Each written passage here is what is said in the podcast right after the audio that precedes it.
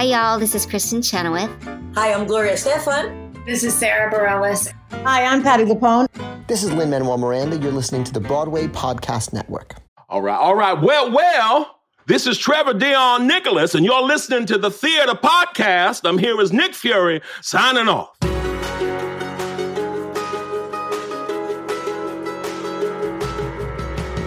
Welcome to the Theater Podcast, intimate personal conversations with the industry's biggest names. This episode with Trevor Dion Nicholas is by far, I think, one of my most favorite I've had, simply because not only is he a really cool guy and really fun to talk to, but it's talking about the return of live theater. This is coming back. We can sort of see a light at the end of the tunnel here, which is really, really amazing.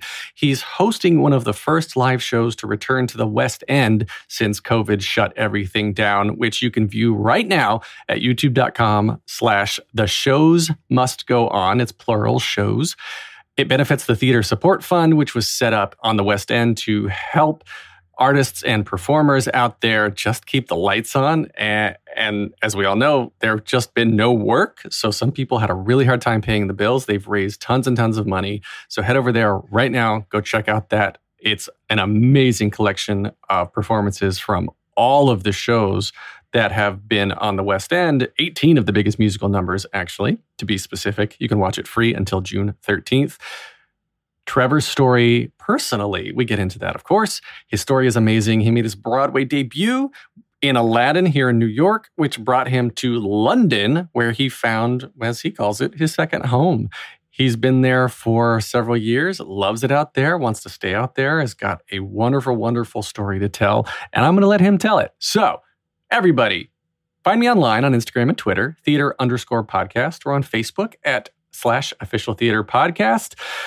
And now, everybody, please enjoy this episode with Trevor Dion Nicholas. Hello, it is Ryan, and I was on a flight the other day playing one of my favorite social spin slot games on chumbacasino.com. I looked over the person sitting next to me, and you know what they were doing? They were also playing Chumba Casino. Coincidence? I think not. Everybody's loving having fun with it. Chumba Casino is home to hundreds of casino style games that you can play for free anytime, anywhere, even at 30,000 feet. So sign up now at chumbacasino.com to claim your free welcome bonus. That's chumbacasino.com and live the Chumba life. No purchase necessary. VGW, void, were prohibited by law. See terms and conditions 18 plus.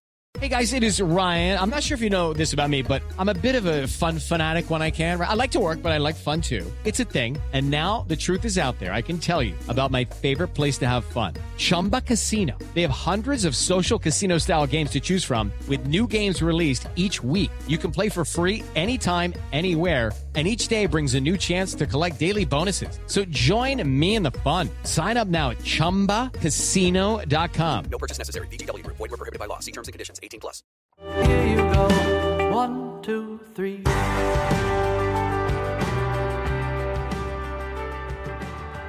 Today's award winning guest made his Broadway debut in Aladdin and subsequently originated the role of Genie when the production opened on the West End. He has TV and film credits that include The Americans, one of my favorite shows, and the forthcoming release of Aladdin live from the West End on Disney Plus. When theater reopens in London, he'll return to Hamilton as the leader of the pack, George Washington. But he can be seen right now hosting The Show Must Go On live at the Palace Theater, which is available online right now through June 13th to benefit the Theater Support Fund. Trevor Dion Nicholas, welcome to the Theater Podcast. What is up? Thank you, thank you, Alan. Nice to nice to virtually meet you. Exactly. yes, I, we were just talking about that before we were we were recording. It's like every, this is like uh, like online dating, right? Yeah, Everyone's yeah, yeah. been seeing each other and and getting to know each other, and then we COVID's been lifting, and we're like, do we do we touch each other now because we Do can? we Or hug? do, Do we, we- hug like Do we lean into the elbow bump that seems to still be the, the, the main socially Oh. acceptable form of greeting these days? Yeah, it's a Right, right. well, I want to I want to real quick dive into this Mhm. and and talk about the show must go on, uh, which is uh, it, so w- this episode is coming out June eighth, twenty twenty one, Mhm. and you've already had a couple shows. Actually, all the shows are done, and uh, this is available now se- uh, up until this coming Sunday um, on their YouTube channel. Yeah. And that will be in the show notes and whatnot. So everybody go check that out. But I want to just get started because the the theater support fund. I was looking that up because this is a UK specific thing that to Mhm. me seemed. Well, again, explain it in your own words. What is the theater support fund? What is this show the whole about? thing is the the whole show is about uh, as as everything shut down. Um, it, it was it was uh, it was terrifying. It was terrifying for the whole industry, and that's been globally. And so in May of 2020, um, uh, Chris Marcus and and Damian Stanton uh, began the creation of the Theater Support Fund, and the idea of finding a way to raise money to help these people in the industry who uh, who have been left out in the cold. Uh, a lot of people, a large majority of people here in the UK, uh, especially in the entertainment industry, were left without any government support. Um, there was no there was no unemployment for us to to, to ask for. Um, myself included, and so we were left very much out in the cold. And so the the idea of the theater support fund was to start providing support for people through the whole industry, not just the actors on stage, but people backstage, uh, people in orchestras, all over, so that there was uh, there was some help when we needed it our most. And so I guess the equivalent. So this is all uh, in the London, the West End, uh, so that region out there. So in in in the in the I guess on Broadway uh, out here, I'm trying to have the equivalent. So I guess it's it's the Actors Fund, right? Um, Yeah. In a way, because the Actors Fund, the Actors Fund is more, it- it's it's been more established and it Mhm, has more like legal assistance and Yes. and greater things. But they kind of pivoted when COVID hit to raise money and help just keep people's lights on. Exactly, exactly. Keep people in their homes, keep people's families fed, keep people safe, and and through these.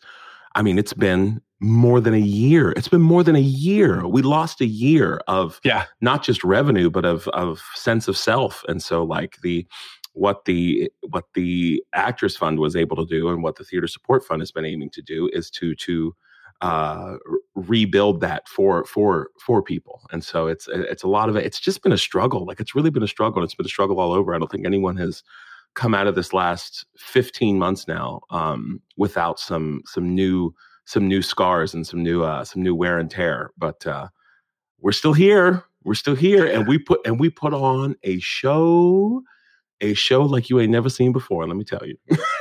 well, actually, do do tell us because. I, I, I was about to read get into reading what this is. So the show must go on live at the Palace Theater. Mhm. Okay, I'm going to read read what was sent to me. The biggest celebration of musical theater this year, with 18 of the biggest musicals in London West End, Yep. all performing, including Tina, Dear Evan Hansen. Everybody's talking about Jamie, which I love. Why that Mhm. hasn't come to Broadway yet, I don't freaking know.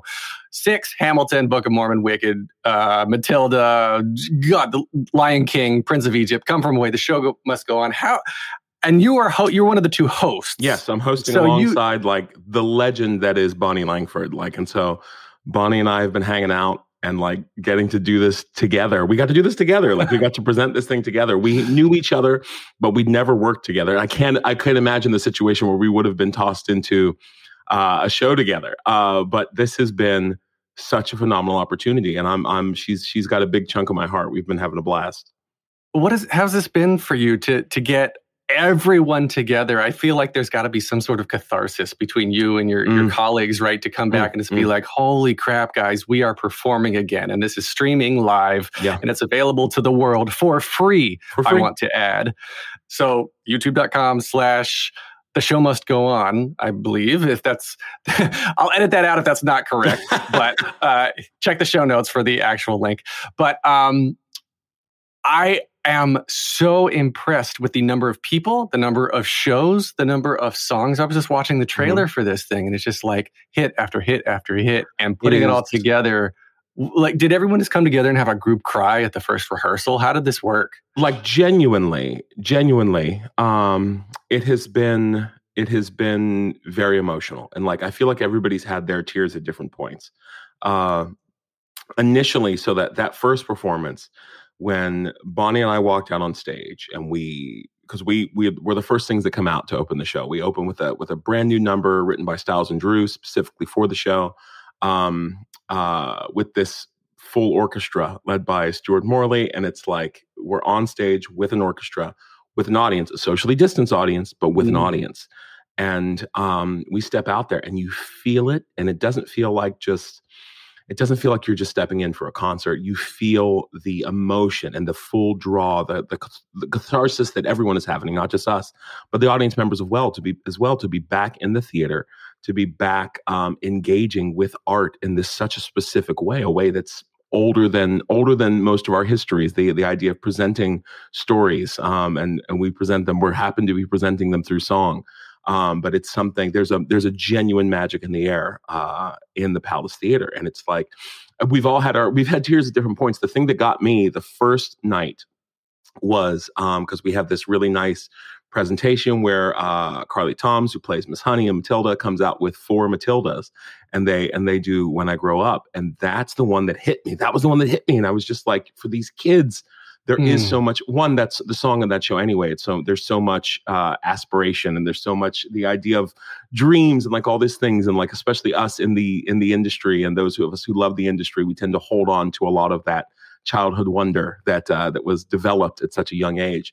And so that's the one where it really hit me, where I was just like, "Oh, I am, I'm a mess." I was, I was gushing, and so, um, but this is remarkable. This is remarkable. Number one, the the the league of talent that's in the building for all these shows, um, Jono and Jones, like staples of of British musical theater coming and celebrating the return of it is uh, something unlike I've I've ever I've ever experienced before, and lucky lucky to be a part of. Honestly.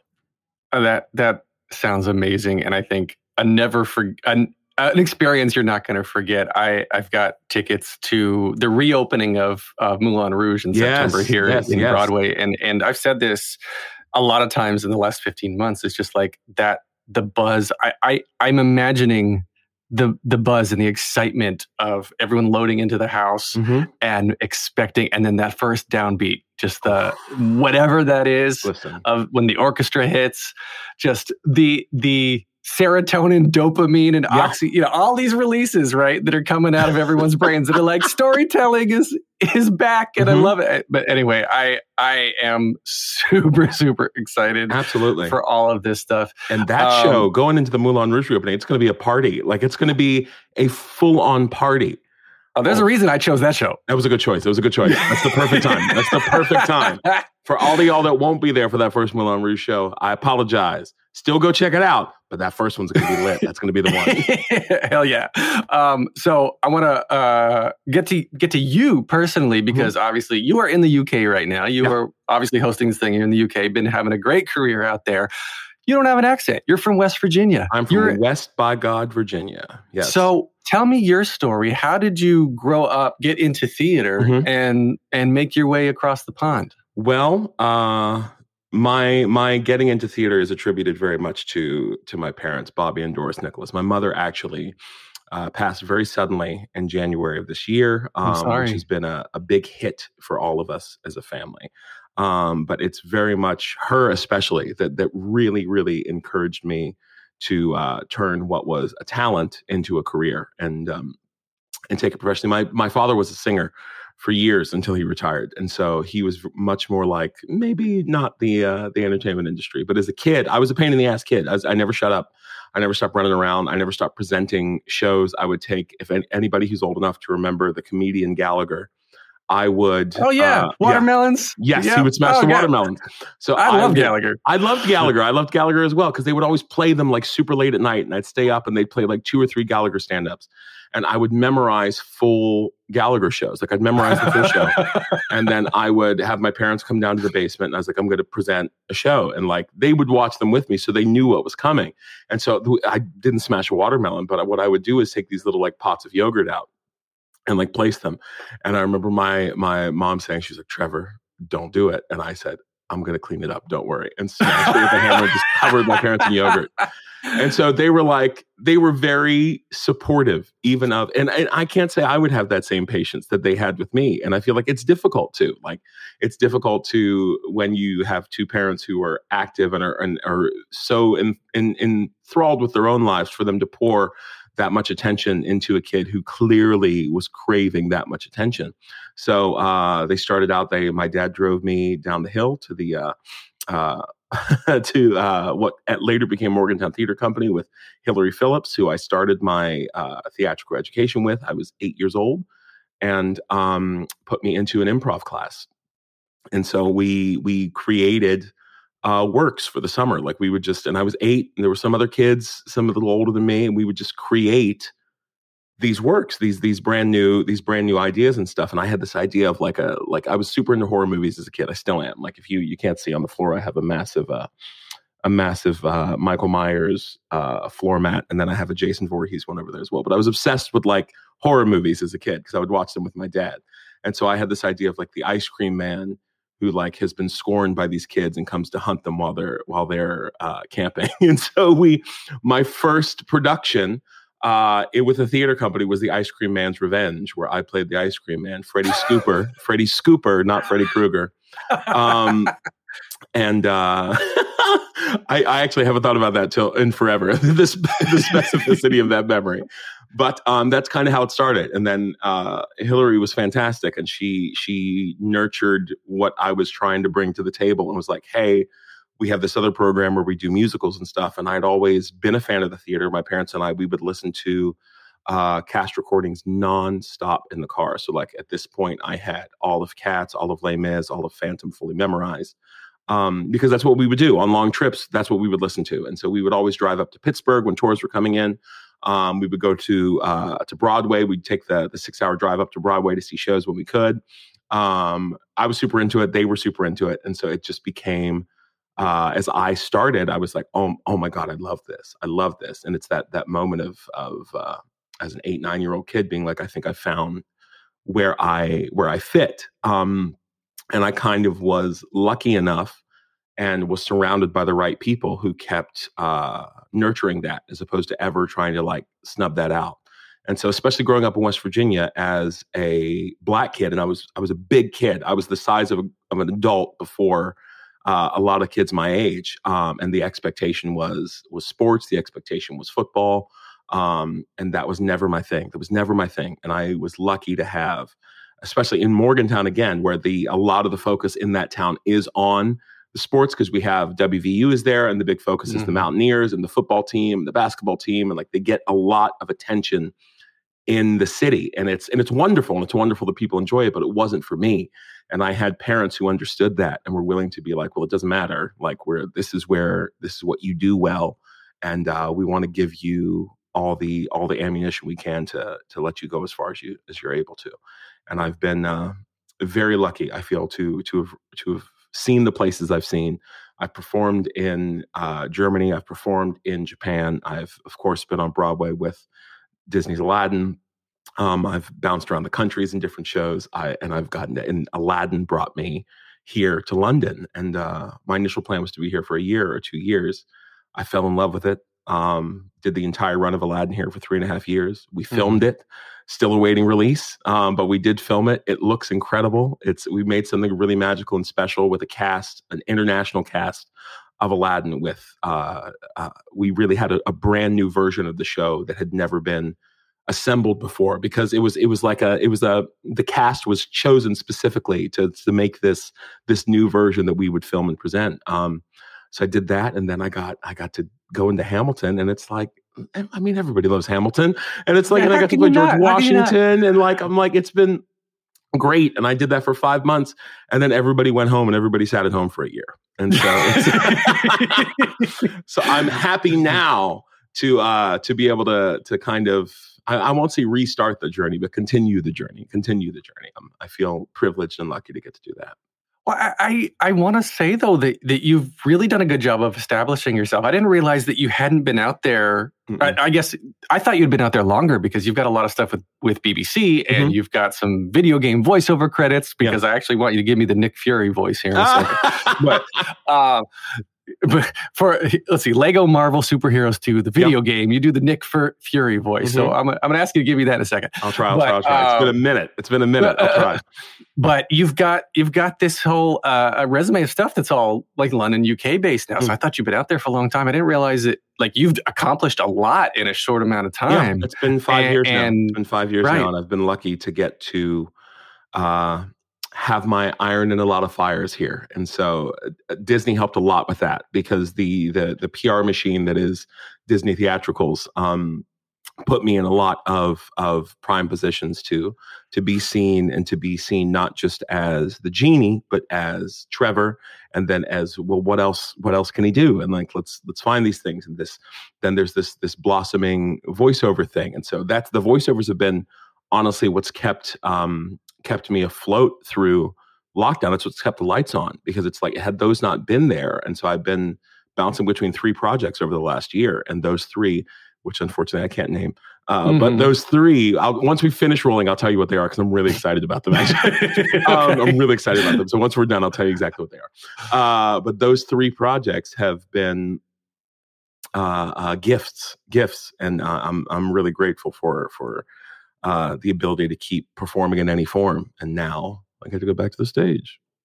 That is amazing. And it, ha, out there in London, has it been sort of the same thing? I, I, hope the answer is yes. In that casting directors and producers have uh, for TV and film, and mm-hmm. now voiceovers too, have started to pull out of theater because in in in New York, especially, uh, I forget who it was. I think it was um, Dick Wolf. You know the the CSI yeah, franchise, yeah, yeah, right? Yeah, yeah. Who's just like, I'm just going to cast all theater people because they're out of work right now. Mm-hmm. So you've got like all of these Broadway people who I'm seeing all over TV for the first time because they the casting directors, the industry has shifted their focus to include more of them. Has that been happening out there at all? Yes, definitely. Now we haven't had like the same the same level of uh we haven't had the same the same uh, level of exposure as some of these because uh, like you had the what was it the the the SVU with like Alex Brightman. Alex Brightman and yeah. Eva, and Eva Noblezada in the same episode. It's like this is like epic, like Broadway Broadway nerd excitement right now. Like mm-hmm, I, mm-hmm. I was living my best life with that one.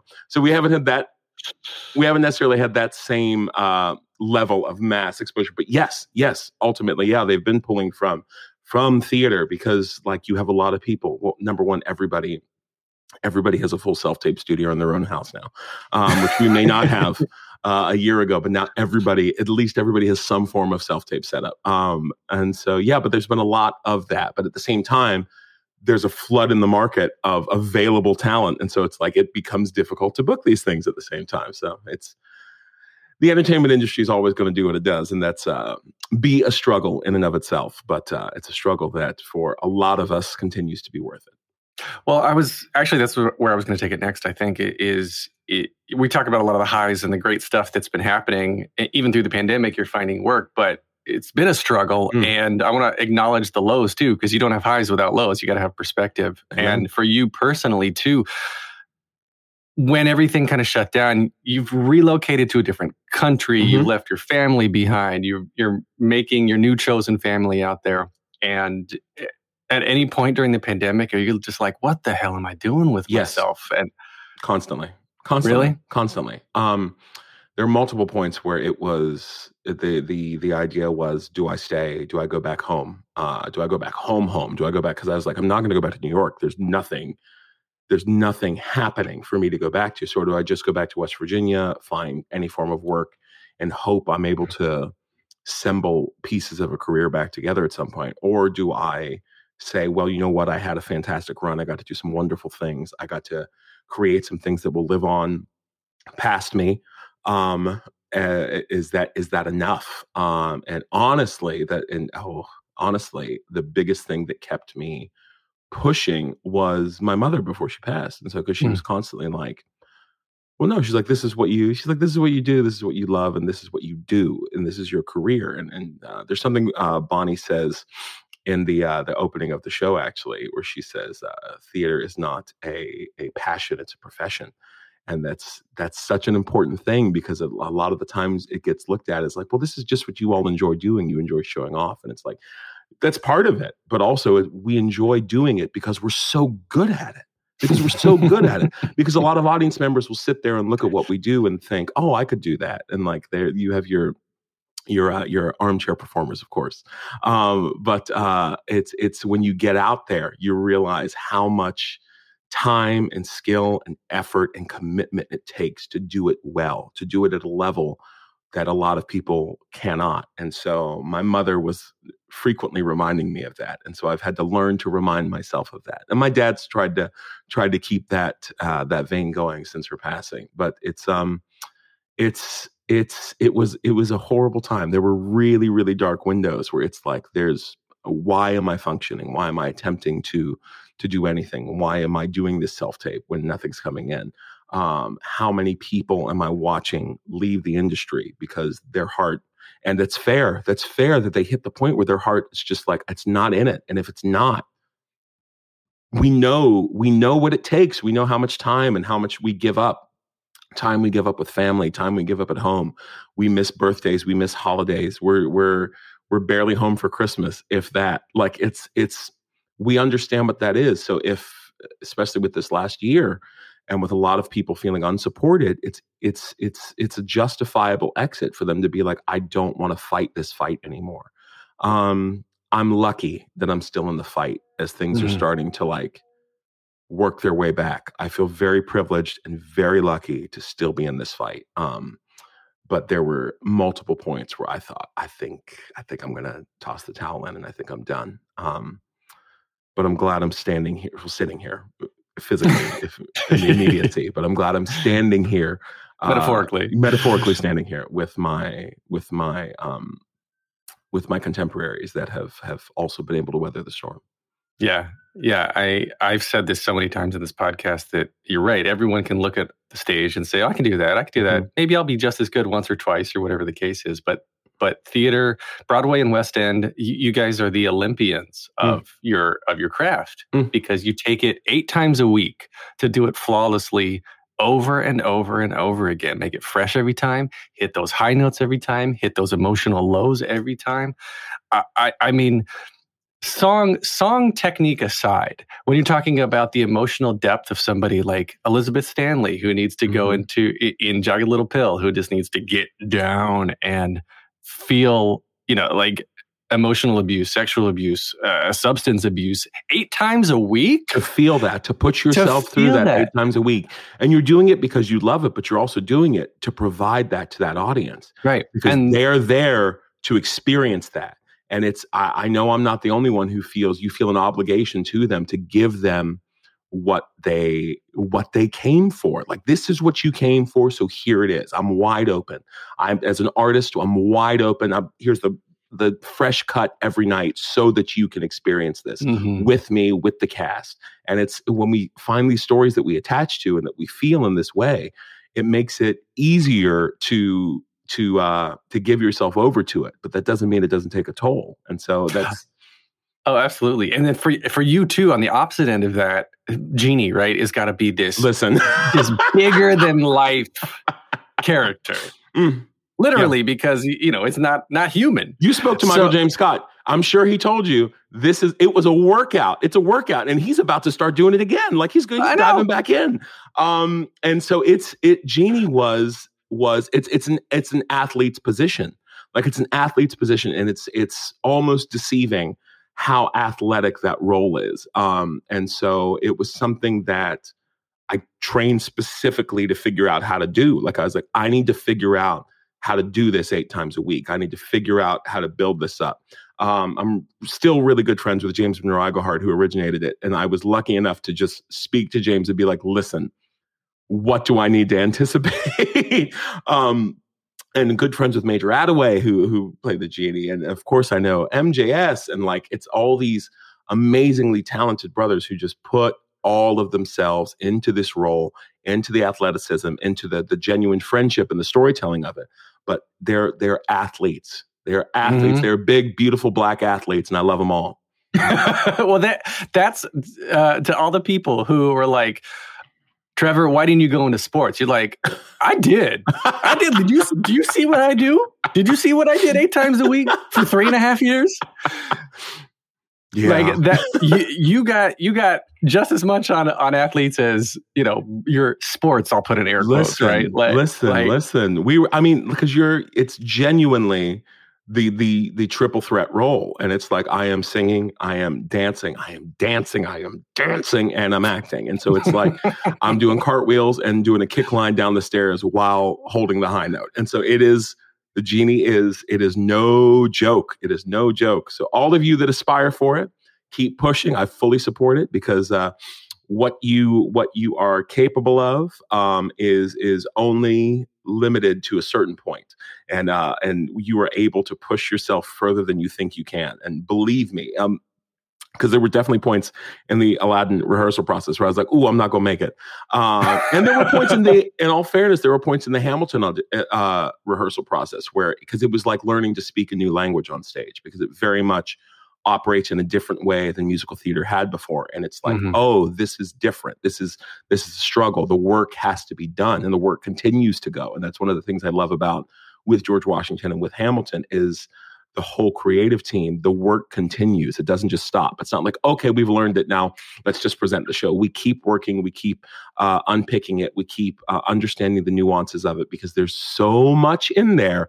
It's impossible. Like if, even people who may have listened to the sound listened to that cast recording a million times which i know a lot of people have uh, there's still more to unpick when you see it there's still even if you've watched it on disney plus 50,000 times there's still the more to captions on. unpick with the captions on there's still more to unpick when you go see it there's always more to find in that because and that's the part of the genius of the work hmm Oh, it, it is. It's lightning in a bottle Yeah. that uh, so phenomenal. And you're right. I was going to say I've watched it with the captions on multiple times, and every single time I'm like, oh, I've, I I didn't realize that lyric meant this, and then the wordplay for that it's Mhm. it's insane. So I I have always thought uh, I've always been an armchair performer and was a regional theater performer Mhm. for a while and and just yeah the the athleticism the commitment and the drive that it takes to get where you are so much respect to to you and all your peers because it ain't easy it it is. but we do love it um and i know and, and Uh-huh. I, you tend to you wouldn't be who you the- are without it Yeah, yeah, yeah, genuinely. And from this position, you tend to meet other people who have that same, I don't want to say the word workaholic, because I think the word workaholic is inflammatory in the wrong way. And I think, but I, that drive of push, and it's like that's the thing that we crave. We crave almost being overwhelmed and then overcoming it. It is an addiction in and of itself. Um, and uh, I feel like a lot of people who perform at the top of their game in this industry have that same that same craving and that same drive. And what we've learned in this last year is there's probably more of a need to balance that with with the health of life itself. Um, and so because because that would have had more of a balance in that, more of a balance of the life outside of the job would have provided me more space to uh, not have the same dips potentially um, to not possibly not have faced the same bouts of and and and spells of depression and anxiety that a lot of us ran into. And part of that is we pour so much of ourselves into our identity as a performer, as an actor. And then when that's gone, like gone, gone, completely taken away without much warning, um, okay, who am I now? What's what's what's my purpose? What am I doing? What's my point? um and so i do i do believe now as we return it's a good chance to find more of a balance between those two things keep the I- drive keep the drive keep the keep the the incessant need to uh to almost be overwhelmed but also breathe and have a drink with your friends every once in a while without stressing about how many shows there, there's up. a there's it's it's work life balance and Mm. it's hard it's hard when when your life is your work in in so much and I well, I mean performing the people who take it to this level are people who have to do it because it's who they are. Mhm. So it's it is hard to separate work and life because your life is still the need to perform and your performing is your life. But it, you know, it's it's validation, right? It's the need for attention. It's the need, whatever the case is individually for one person. So I I really echo that. Like mental health, the mental health journey, my own has been uh, tremendous over the last couple of years. As I started to go to therapy and discover things from my past too that I that I didn't know we're a problem, and so I I I don't know how people. Uh, again, respect. I don't know how you. I don't know how the people in your position maintain this when Mm. they ha- when you have an absolute need a a 100% need to do this and it makes you who you are but literally there is no ability to do it because a pandemic shut it all down Mhm. Mhm. i don't know what i would do it sounds impossible. You struggle you struggle you struggle and for some people it it leads to a change in lifestyle. It leads to a change. It leads to well you know what? I won't return when things come back. I'm going to focus in on this family thing. I'm going to focus in on a career switch. I'm going to focus in on something else that is able to fulfill me in the now and that's okay and that's valid and that's important that they're able to take those steps to give themselves that sense of fulfillment um, and some of us we just struggle and we keep our fingers crossed and uh, now it seems like we're on the cusp of getting to like dive back in. We're so close to it being like fully realized. So like we have two West End shows that are back, that are like actually back. Three now, I think, because I think uh, Magic Mike Musical reopened as well. I believe so. Mm-hmm. Uh, and everybody's talking about Jamie is reopened, and Six is back open. And like these things are back. They are back. They're socially distant, but they're back. We're going to take a short break. Stay tuned for more of the episode.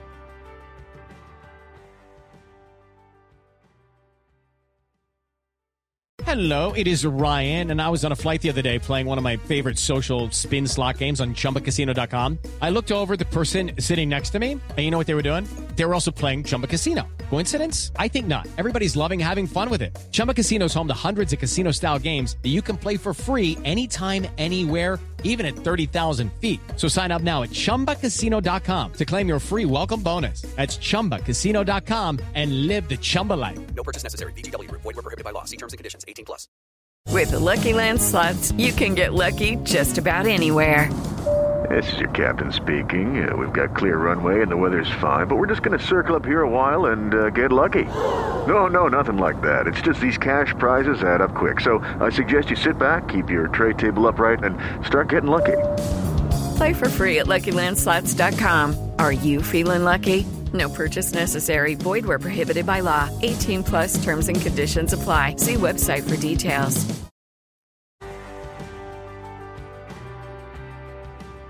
Um, real quick, I want to go back to the Nick Fury voice. So give me a little Nick Fury.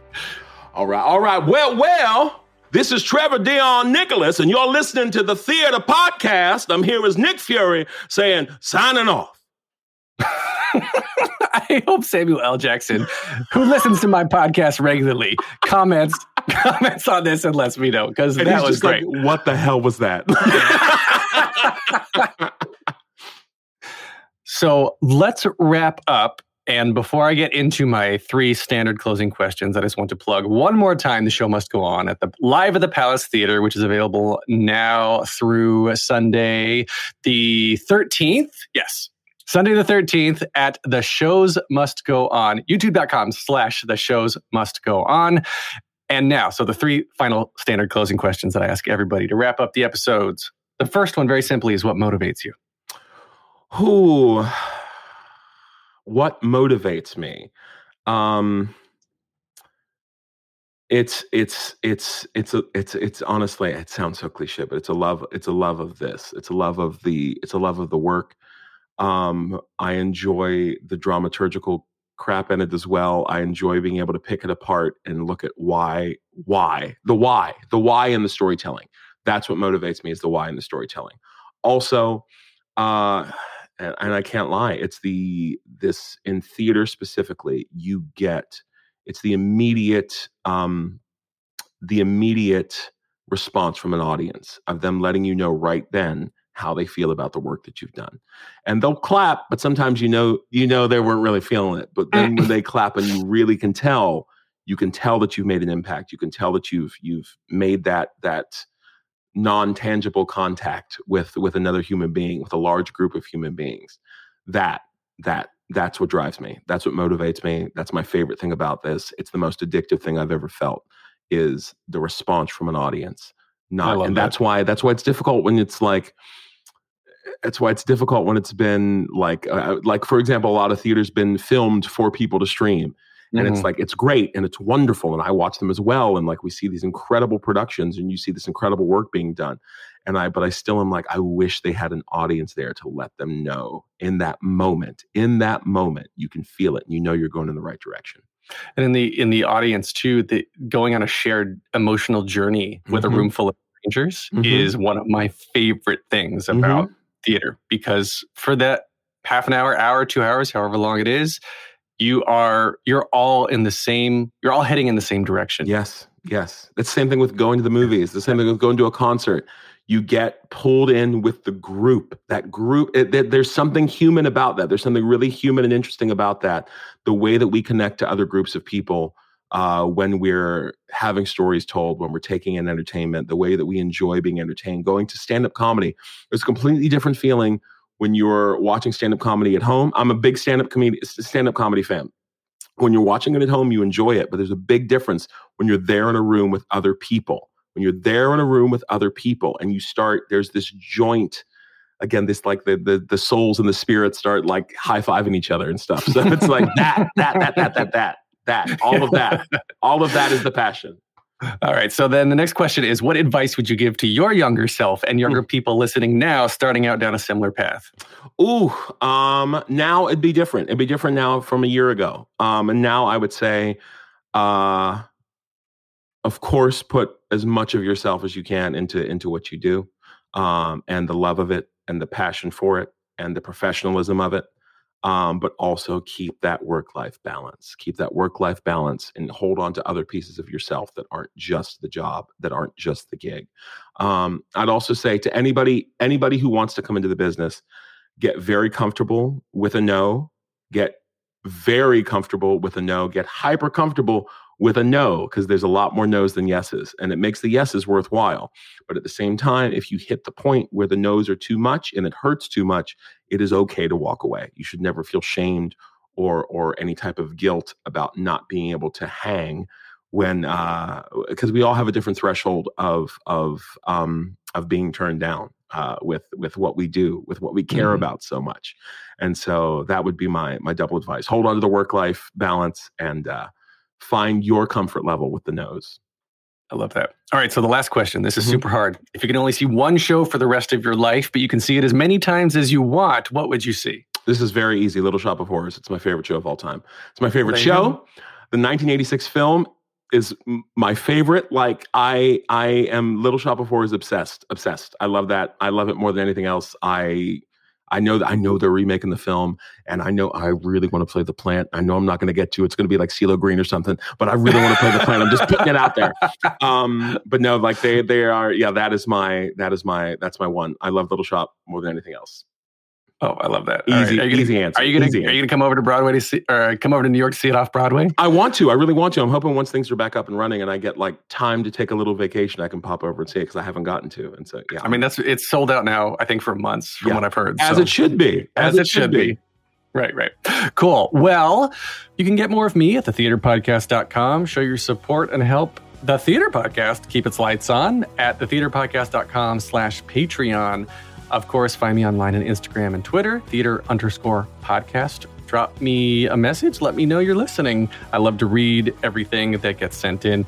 Leave a rating, leave a review, like it, share it wherever you are listening right now. Tell a friend. This has been edited by Well Rounded Hoodlum Productions. Thank you to Jukebox the Ghost for the intro and outro music. Trevor, thank you most of all. This has been such an amazing conversation. No. Thank you for being genuine. Thank you for being just available, and uh, and I cannot wait to come to London and consummate yes. this speed dating virtual relationship yes, and yes, give you give you a big old hug. I know. I want like a real hug.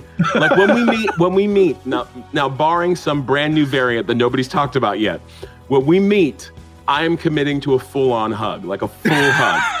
I'm, I'm putting that out there to, to the world right now that All I'm right. committing to a full on hug when we actually get to meet in person. All right. I am down for that. Thank you so much. Thank you. Thank you. Appreciate it.